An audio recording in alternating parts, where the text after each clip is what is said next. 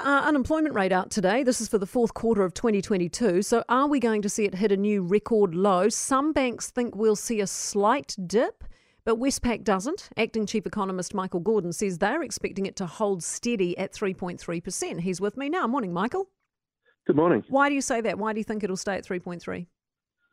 Well, to be honest, there's not a lot in it. Um, the unemployment rate has been stuck at uh, at or near this, this, this very low level of 3.3 for, for over a year now. That I think is, is as good a sign as any that the economy has really hit the wall in terms of um, uh, reaching that full employment level. So, in terms of what we're expecting from these um, the, the, numbers out this morning, just the indications that we have around it uh, suggest that it's the, the, the jobs market was fairly steady um, over that period, not really getting better or worse. So we're just expecting it to hold around there for now. Uh, the, the, concerns about um, the slowing economy and a capital unemployment are really something that we're talking about for um, over the course of the next couple of years rather than something that will be coming through immediately. Right. What's happening with wage growth?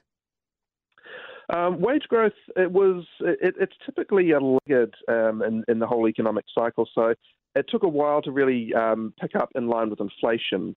Uh, so to, up to now, at least, uh, workers have actually, uh, you know, taken some of the hit in terms of a kind of effective loss of, of purchasing power. Um, but they are starting to pick up speed now. So we're expecting that to um, accelerate further. Uh, depending on which measure you look at, uh, wage growth has, has already hit um, its highest level in decades and probably has further to go before we start to see that turn. Right, because does wage growth necessarily translate to productivity gain for us? Um, not necessarily. Uh, I mean, in fact, the COVID in itself, with all its disruptions, have been quite a productivity hit. Uh, now, in that situation, you would you wouldn't really expect workers' pay to keep up with inflation. We just, we just have to take the hit somehow.